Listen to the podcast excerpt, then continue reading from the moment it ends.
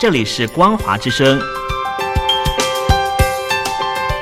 听众朋友，从现在开始，请您一起来关心最近发生的新闻事件。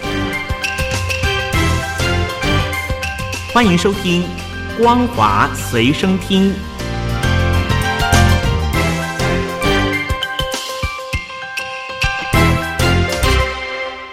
各位听众朋友，您好，欢迎收听今天的《光华水声听》，我是老谷。首先带您关心，根据外国媒体报道，大陆广西近日遭遇严重的暴雨，淹水成灾，造成四十六个县超过百万人受灾。但中共官媒为了从天灾人祸中挖掘正确的舆论方向，黄金瀑布竟然成为官媒内的宣传焦点。网友痛斥：不顾上百万人受灾，只关心黄金瀑布，莫非还想要推展观光？根据报道指出。广西近日暴雨，降雨持续时间长，累积的雨量大，致灾风险高。初步统计，暴雨洪涝灾害共造成桂林、柳州、梧州等四十六个县超过一百零五万人受灾。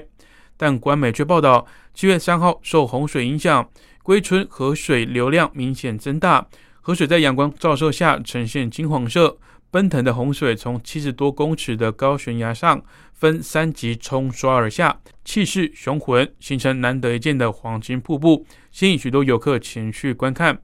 对于中共官媒聚焦黄金瀑布，网友痛斥：上百万人正在受灾，央视怎么就关心黄金瀑布而已？还是只是要当地政府开发旅游挣钱？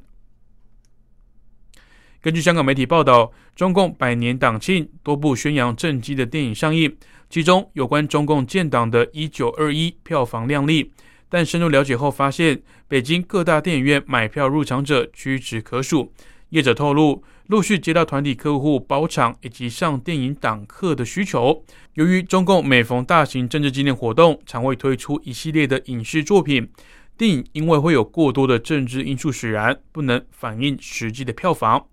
报道指出，百年党庆多部歌功颂德的电影在七月档期上映，包括再现建党经过的电影《一九二一》，以及描述创党人李大钊生平的《革命者》。其中先推出的献礼片，据统计，截至昨天晚上九点，《一九二一》的票房为人民币一点九七亿元，《革命者》约三千万元，而这两部电影的放映密度也都相当高。据报道。经查阅电票资讯显示，《一九二一》与《革命者》每场的电票观众寥寥可数，有的场次只有五人。但不排除因为受到假期影响，有的影城声称两部电影排片场次充足，占比达到八成，《一九二一》的排片占比达到四成五。而且当天包场《一九二一》既有三场，三百多人。有的影城则陆续接到团体客户包场以及上电影档客的需求。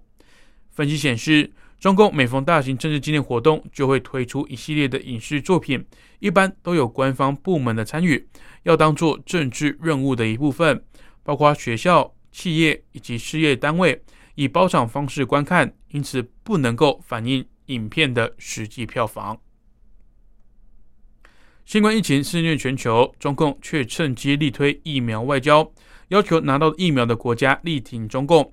专家分析认为。中共虽然提供东南亚国家的疫苗领先欧洲以及美国，但这样的优势并未转化为中共的软实力。而且随着欧美疫情趋缓，更有余力来支援东南亚抗疫，中共的优势很快就会缩小。报道指出，印尼是东南亚国家中购买中共疫苗最多的国家，目前已经从中共订购一点二五亿剂的疫苗。柬埔寨以及辽国则是全球接受中共疫苗无偿捐赠最多的国家。根据报道，这些国家虽然接受中共的疫苗，但面对中共的武力威胁以及军事版图扩张，还是没有获得东南亚诸国的信任。东南亚国家对中共的不信任，主要来自中共在南海的强势作为。中共宣称对南海九成的海域拥有主权，范围竟覆盖东南亚国家汶莱、印尼、马来西亚、菲律宾以及越南等等。依据联合国海洋法公约主张拥有的专属经济区，中共在疫苗外交的叙事手法以及战狼外交，也让东南亚国家警觉。分析显示，东南亚各国不想把所有的赌注都压在中共疫苗，尽管中共在定期交付方面略占优势，但疫苗提供不是这些国家唯一考虑的事项。中共围绕疫苗供应的叙事，以及对软实力还有硬实力的应用，也让中共的疫苗外交挫败。其中，中共论战式的语言也会让外界认为中共傲慢以及虚伪。另一方面是中共的变化无常。东南亚国家清楚地看到北京是如何惩罚不与中共保持一致的国家。中共今天可以提供疫苗，明天可能就会对你施加惩罚。接着关心国际新闻，埃及苏伊士运河管理局今天表示，已经和长荣海运巨型货柜轮长次轮、日本船东正荣汽船达成协议，长次轮预计也将在七号获准驶离。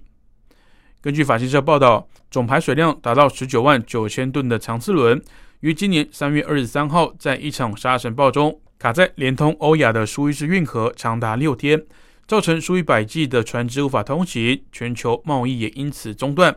货轮三月二十九号脱困之后，埃及当局扣留长次轮，并向日本船东正荣汽船索讨运河营失损失、救援费用以及运河的损害赔偿。苏伊士运河管理局原本求偿九亿一千六百万美元，后来又公开将索偿金额降到五亿五千万美元。根据统计，运河关闭期间，埃及每天损失一千两百万美元到一千五百万美元的营收。不过，今天发出的这份声明并没有透露确切的赔偿金额。英国首相强森将在明天宣布，从七月十九号开始取消防疫限制。并呼吁英国的民众要学习与病毒共存，但目前 Delta 变异株来势汹汹，英国每天还是有将近三万人确诊。根据法新社的报道，强森原本计划六月二十一号全面解封，但不得不延迟的原因在于感染新冠肺炎 Delta 变异株的病例数激增。这个具有高度传染性的变异株目前占据了英国几乎所有的新增病例。强森在记者会前发布的声明中也表示。我们将说明如何恢复人们的自由，但他同时也强调，疫情还没有结束，民众必须开始学习与病毒共存，在生活中做出判断。英国中央政府一连数日都暗示，未来防疫的作为将交由民众尝试决定，公共场合是否佩戴口罩可能改由人民自行决定。不过，苏格兰政府却采取相对谨慎的做法，有些学者也强力的抨击政府放松佩戴口罩的政策。英国医学会本周末就呼吁政府维持部分的限制，因为每天新增的感染人数还是相当的惊人。以上就是今天光华随身听的内容，感谢您的收听，我是老谷。